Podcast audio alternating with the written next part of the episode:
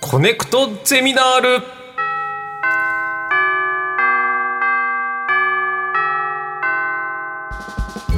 ね毎週さまざまなジャンルの講師がそうよ登場し、えスーーさんにギャップが激しいと言われたこのコーナーね そうですねいやすごいアカデミックで非常に楽しいですよもう今回の小ゼミはですね、えー16時間目の授業数学です来た来ました小学校1年生からはいくあのねそう算数で、えっと引き算するときに、なんで引いちゃうんだろう4もあったのに3引いたら1になっちゃうじゃん、 すこごのいね残った1はどうなってで女子的3はどこに行くんだろうって思いっやて素敵いや素敵ななんかいいね擬人化してて最高だよ悲しかったんですよね、はいそれからずっとできないままなんですけれ ども、うんえー今回の講師の方をお招きいたします桜井進さんですどうぞはじめまして、桜井進でございます。よろしくお願いいたしますよろしくお願いいたしますもう T シャツがもうパイ、はい円周率の中、ねパイですよなんか、オリジナルの T シャツ こちらの T シャツですね。オリジナ浜ルで崎あゆみすさんのファンでは絶ない賛販売中です。あそうなんですかでもう何何何十種類ありますけど、えーえー数学の公式。ちなみに今あのお召しになってるのは何のこ公れは式ラマヌジャンの円周率の円周率を出す公式。円演周習率率円周率3.14のやつそうそうあれをどうやって出すかっていうのが数千年考え続けられてる。まあまあその一つ最高峰の一つの公式。公式にランクがあるわけ。公式にびっくりマーク入ってますけど、そうそんなこと本当だそう僕はこの公式にびっくりして数学に行こうと思った、まあ、僕の人生変えてくれた数式でもありますねなんか数式で人生が変わるって聞いてもなんかもう口座の残高かなとか税金がバッて引かれるとかもうそういうことしか思い浮かばないんです けどちょっとねあ相の当だね,、うん、ねえまず桜井さんのご紹介をさせていただきたいと思います、桜井進さんは東京工業大学理学部数学科を卒業現在東京理科大学大学院非常勤講師高等学校数学教科書数学活用の著者でもいらっしゃいます、2000年にサイエンスナビゲーターとして数学エンターテインメントをスタート多くのイベントや著作を通して数学の面白さ数学のドラマを伝える活動に、えー従事していらっしゃいますは桜井さんもなんかケーブルや電線がお好きとお伺共っ通点たもうんねですが今日はパソコンも持ってきたんでいあらつも持ち歩いてる、あケーブルがすごいたくさんありますい、ね、ものすごいまあ種後類のでちょっと触れますけども、はいまあ、僕はもうケーブルとともに僕の人生はありますほう電線愛好家ってことですねこんなに、はいこんなにケーブルでリンクしてるのに算数への興味がまるで違うんだ本当に真最高逆だからで僕すはケねケーブルで算数に入っていくんです、ええタイプ C とねタイプ B とか、まあ、エレクトロニニクス電気ですよねはいはいは電僕はラジオを作るのが好きでいええその設計から数学に入っていくという、ほうまあ、それがね数学エンターテインメントにつってなこがとるはレンゲさんも数学はだから近しいところにはいるんだよ、本当はなんかきっとギリギリのところにはいると思うんですよ。あのー高校の時に科学部と一緒に実験をしたこととかあって、そのミルククラウンの液滴をどういう風なあの高さとはいはいかはいそのいろんな条件を変えて落とすと綺麗かみたいはいはいはないそのまあ実験をやったんですけど、その時も計算だけが苦手でちょっと先生にあのなんか手伝ってもらったりとかしてましでもた。それもさ数式でいけそうですよねミルククラウンのやつねこうなんか波紋みたいまな、あね、あの時間、ね、何千分の1秒あとか、ね、そうですそうです高速度カメラを使ってそうそうそう撮影する実験を、ははいいはいしましただたね算数がもう学校の授業が分からなくてお手上げからもうって人は多いよそうです俺も中学まではだいぶ良かったけど高校からもう点でダメだかあららら小学校から点でダメで もう高校も中学も赤点だったりしたんですけれどもしかしえー桜井先生にはいかかれば楽しいかもしれないちょちょいのちょいかもしれません、はいえー桜井さんがお送りするコネクトゼミナール今回の講義は何でしょうかなぜ数学を苦手になるのか学校で教えてくれない数学入門です来たこれですよねえ私たちのためにあるようなテーマですね僕はでも中学ぐらいは公式を暗記するなんて絶対に間違ってると思って、おう自らがそれの公式を導き出すことをたどり着けば公式なんて覚えなくていいっていうふうにたどり着きましたよ、おおなかなかそう数学できる人の言葉ですよねでも実際どうだったんですかいやだけど生きたそそれに関してはたどり着けたけど、サインコサインタンジェントから、頭でイメージができなくなって全く追いつかなくなりました、私は九九からちょっとつまずいていて割り算って何だったんだろうとか、なんで引かなきゃいけない引いた数はどこの空間に行くんだろうっていうそういうところからちょっとつまずいちゃいましたねまあ、僕は数学ができないという人実は多いでしょはいおい多いじゃあその人たちみんなおかしいのかっていうと逆で、あんな数学面白くなくて当然だと思ってる方ですようん、だって、何の役に立つんですかあの公式がで、そうねどうやって数学ができたのか、ね、つまり数学には時間の流れがないんですよ過去も未来も、はい、あのわけのわからない公式が未来こんなふうに役に立つと教えてもらったらまだ救いはあるかもしれない、それすら教えられないでしょ、でいつ数学が何のために作られたかも教えられないでしょ、うん、気づいたらもうその出来上がってるものをひたすら暗記するっていう感じですねなんか最近サインコサインタンジェントがなんかゲーム会社の人がゲームを作るために必要なことなんだっていうのあって急に興味を示したりだとってかこう飛行機が飛んだりするときって、こう空間を記述するのに角度が絶対必要なのさ。はいはいはいだからサインコサイン絶対必要なの。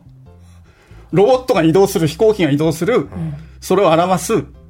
すなわちサインコサインです。セットセサイッント。コサインっていうのは角度なんですか角度、角度をハンドリングするわへけ。ーだから角度あるところにサインコサインありなんですよ。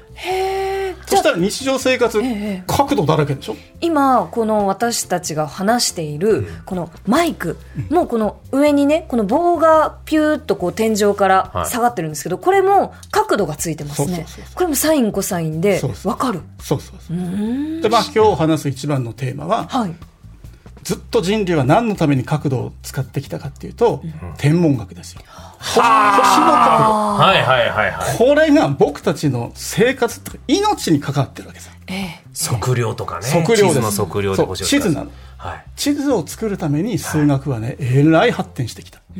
地図を作るため、いつどこでを僕たちは手に入れるために、はい数学は、サインコサインは2000年前に作られた。テステストのために作られたんじゃないですよ。こういうふうにだからもうサイ,、はい、サインがありますコサインがありますって、なんか急になんか覚えろみたいな授業だった記憶があるんですよでしょ、うんだから、まあ、僕もずっと怒り浸透に走ってましたよ。えおおふざけんなと。でこれが、まあ、高校2年生の時に爆発した時が来るんですよ、ほいまあ、ほ今い日はその話をねおお、はいちょっと来た皆さんに聞いていただいてはきっとねこれを聞いていただいたら数学にこうこの後書店に走って数学の本読もうかしらい、うわーよきっとなると思いますそんなに上げちゃって大丈夫ですか、ハード ルを大丈夫ですいや行きましょうでも中学時代ねはい、えーでは今回は数学の裏に隠れているあ数式の裏に隠れている数学のドラマをご紹介いただきます先生よろしくお願いしお願まいしすよまろしすくお願いしますでは早速問題です、はい子息足す引くかける割る、まあ、これは普通に小学校の算数で習ってん使ってますよね、はいまあ、まはあいこれも数学です、はいではそれ以外に一番使われている数学の記号ってあるんですけども何だと思いますはい、X 違うか X 使ってますかのよくそんなに躊躇なくい くね、いや使ってたらごめんなさいねあいや普通の人は使わないと使ってませんすいま思う普通の人が世界中で使っている足す引くかける割るよりも使っている数学記号がありますえルートではありませんルートなんか使わないですよはいうんなんだろうイコール普通の人でなすよんだろうなん普通の人ママもパパも子息のじいちゃんばあちゃんパパにママみんな使ってる答えは小数点ですああなるほどね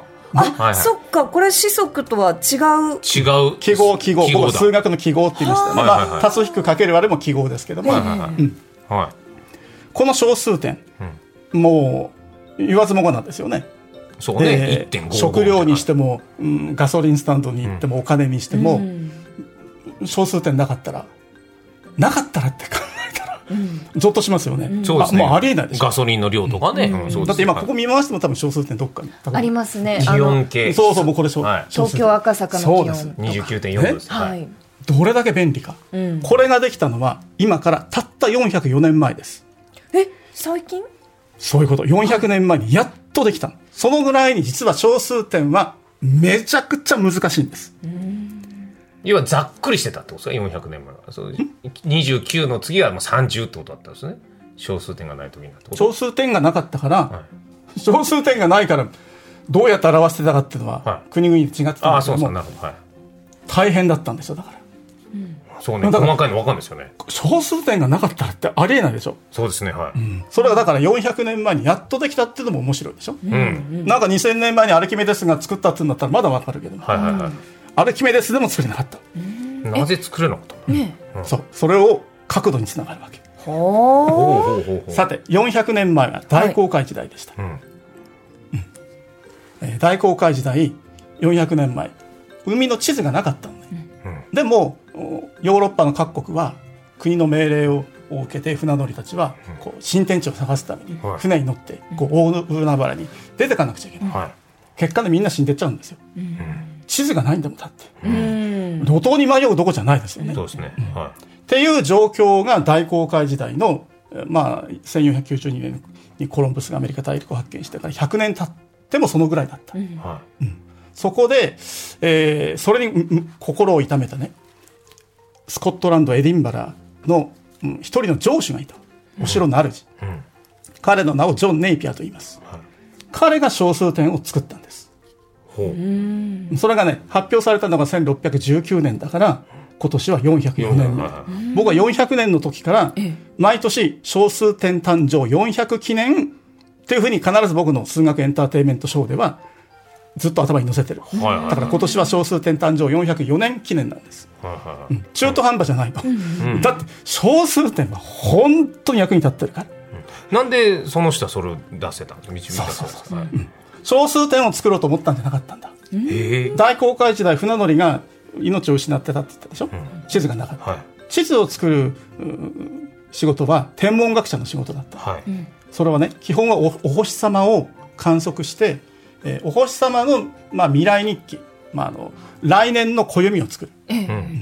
そういうのを船乗りは参照、今はそう、今はね、はいえー星のこの運航から、えー時間と、それから星の角度、そういうのを船船から測って、六分切った、見たことあるでしょはいはいあ六分岐六分切ったの星の角度を測る装置です。はいはいはいそれで角度を測って時間を測ってその転速歴っていう天文学者が作ったこう計算して作った、えーこうデータ表と照らし合わせるとざっくり地球の船の位置が分かる、はいはいはい、うんっていう技術がなかったんだ。ほんう、う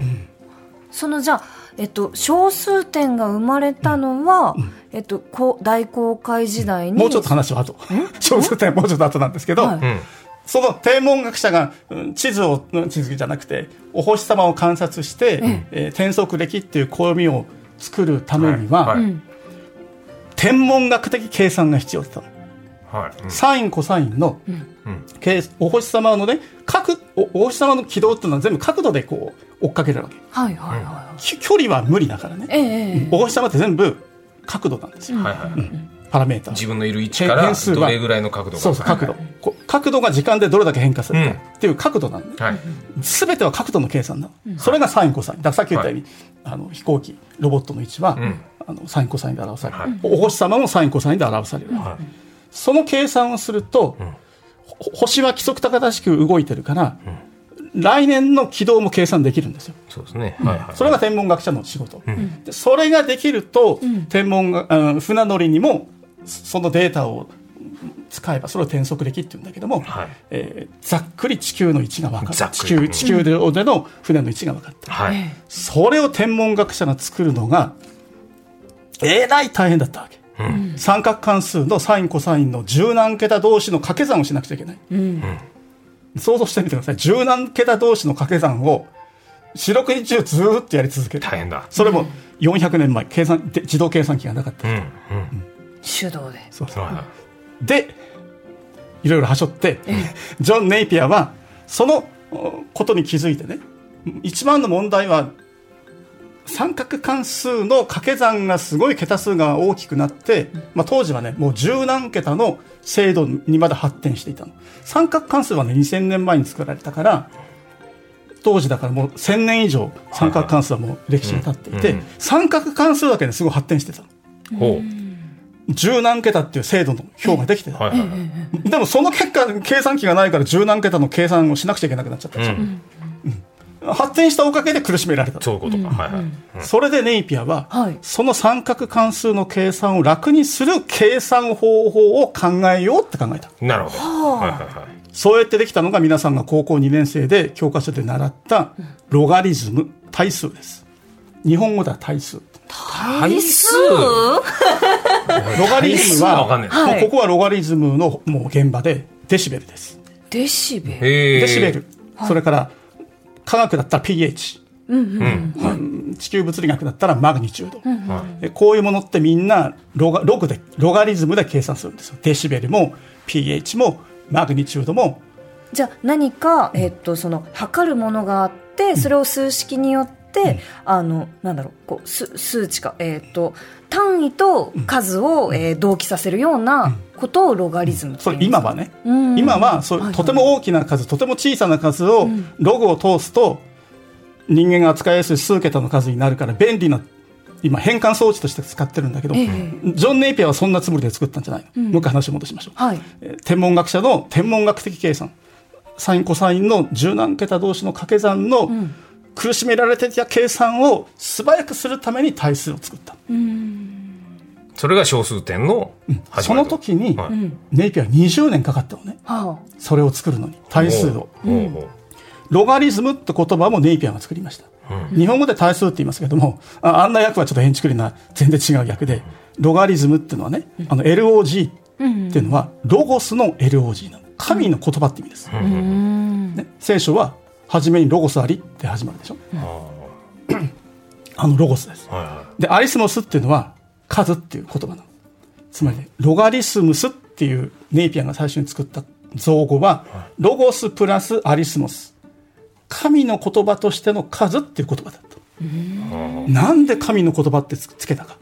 本当に人類が救われるからですいはでね結果ネイピアが作った書体数は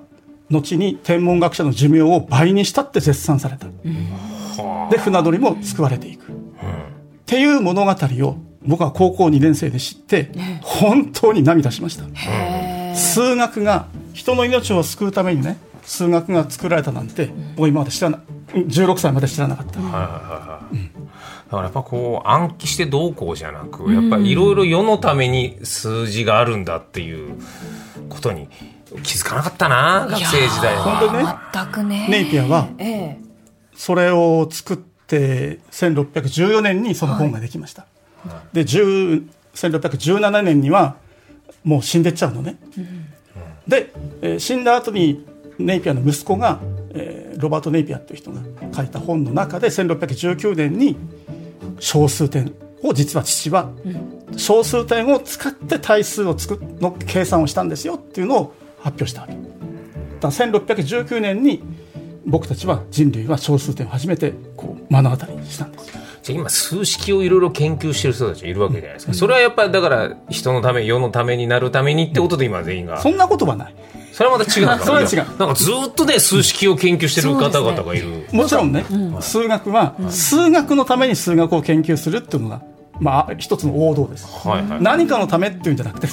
自分の中からあーはい湧きはいする問題があるので、それを解決するためにやるのであってね、何かその外部の目的、もちろんそういう人もいるんですよ、そういう人もいますし、いろんな数学を使う人がいるんだけはいはどいも、はい。なんかこう今普通にすごく小数点とかをこう使ってましたけど、でもそもそもその小数点のこの点、小さな点にもすごいドラマがめちゃくちゃあったってことなんですね。あの星のね、光点でしょ。はい。あの星のね光をねどうやってこう命に結びつけるかそうやってできたのが小数点という点ですよだから僕はあの光星の光の点がね小数点になるまでどれだけの時間がかかったかって人類はね何百万年星空を毎日眺め続けてきたわけだでねいつどこでを求めてこう考えてきたでようやく数千年前に数学を作ったの、うん数学ってね形がないのイデアの存在です、アイデアなんですよ、数ってね形がないのよ、それを形にしたのが数字数と数字は違うの、数と数字は違う。数学者は数をハンドリングするんです数字は相手にしない、そう。はそういうことよえじゃあ数学者の方々が解いているのは数字っていう記号を通して概念をいろいろ司っている。概念はまあそれを難しい言葉で言うとイデアっていうんだけど哲学の時間倫理の時に習ったでしょ、あ。はまあ、それが英語になってアイディアってなってますけども、アイディアなのい。うん。形がない重さもないのなるほど。だから何にでも役に立つんですは世の中のことは全部はいはいはいこれが、まあ、ネイピアの対数ってふんふんって聞いていただきましたけども、はいこれがその対数ですよなんかいい今です円グラフみたいのがあ。そうですおね。見せしましょうね目の前にありますけどもこれ何ですかこれは掛け算がパッとできる紙計算機一段一の段二の段みたいなのが円グラフでなんか時計の時間みたいのになってて何の段知りたいですか一番難しい7のは7の段の段知りたい、うんじゃあこの星を7に合わせます、内側にもうちょっと小さめの円があってそこに星があるのねそうそうそれを7の段に合わせるはい、そしたらよく見見てください、2のところ143のところ214、はい4のところ287お、に14173217428七九六十三はいはいなんというふうにこか、れは掛け算ができる定規なの、あーなんかこの対数円グラフ聞く。円形計算尺って書いてあこるんですのけど円形計算尺は計算計算弱って言いまあす計算弱うん計算弱はこの段数ごとそうに、えっと感覚が割り振られている感覚が違それうんがですけ対ど数なのそれがこ対れ数が対数どうどうこいれうをこの感覚をネイピアは20年かけて作ったと言えるわけこの感覚にすると掛け算ができちゃうのよんマジックでしょ、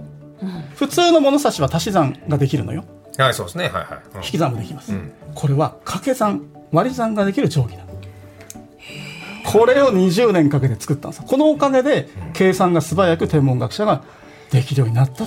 あこれ今日10の段2つ持ってきたんで後でき切り取ってありがとうございますあこれれ10の段までですかこれ9の段までがってことかでもそうそうそ9のう段まで分かれば他も全部分かるってことそうかですよねこの幅が不思議だなと思うのそがうそうそううんあの例えばそのなんだろう数が大きくなるほど幅が広がっていくっていうわけではなくて規則だよねね、例えばこの36から40の幅は、まあそこそここう広いんですけれど、それのここからちょっといった狭くなったり広くなったりだね48から49のここの幅めちゃくちゃ狭いのはなんでなんですかそれが対数対数ここの感覚の変変な感じが、まあ、要は対数のリズムなのねえ概念を扱ってるからこうやって視覚化した時にそうそのばらつきが生まれるってことなんですかそうえー不思議だだからここにこうもうすみません僕ちょっと少しここもうつまずいてて全然中身が入ってこれないんだでけそどれはねよく考えてるからそれねこあんま考えてないこかれらは簡単じゃないのよ。こう理系の人これ見たって、なんで掛け算ができるかって説明できるかって言ったら、まあ、なかなかできないね。はいはい使うことはみんなできるけど、それが数学。これ今今だから算数が苦手と思ってる人たちっているじゃないですか、どういうところから今入れば算数が苦手っていう感覚にならない、あなんかいいポイントそういうちょっと入り口それをはね教えてほしいんです自けど分の数学を、こう入り口をね、そこから入っていくことなの。自分が興味が持ったことの背後に、必ずと言ってること、実は数学が潜んでます。ほうほそしたらね、自分が興味持ってる入り口なんだから、調べようと思うじゃない、はいそうですね人からやれって言われるからやりたくないのだって、うん自分の中から、ね、中から出てきた疑問だったら、う調べてみよ例えばうとどういうことが数字に絡んでくるのかな、何でもですよ。世界は数学でできてるから、このお茶はじゃあ今目の前のペットボトルのお茶なんかどうやって数学で考えるのかまな、あ、この、まあ、容量っていうかな。 500ミリリットル入ってるのかな、はいはあ、なんか本当にこう子供の頃から算数、まず数をその記号から入って、うん自分は何を扱ってるかが分かんなかったけど、目で見たものを数を通して掴めるようになるかもって思うと、ちょっと面白いかも。だからさっき言った数字となんですけど数なんか数数ととが違うぞってこと数とで数字は全然違うんです。で我々は数字を見ちゃってるそうそうそう。そしたら数が見えない。そうか。だからもうそうなんだよ。数字あくまでも記号なんだよ。そそうの通りそうかういう捉え方だ。いやー、ちょっと、数学、ちょっと面白いですね。まだ俺今一歩、ようやく一歩目よ。これ私も、先生の話、あと、あと50回ぐらい聞かないまと俺もたちょっと引き続きまた来ていただきたいですね。ぜいやー本当に盛り上がっている間に授業終了のお時間というこいつのと間にで、かあっという間だはいえー数学のロマンについてもっと知りたいという方は桜井さんのご著書 PHP 研究所から販売中の超絶面白くて眠れなくなる数学をお手に取ってみてくださこいち。らも手軽なね、コンパクトな。はい、はいえーコネクトゼミナール16時間目はサイエンスナビゲーター桜井進さんの講義でしたありがとうございましたありがとうございましたありがとうございましたねと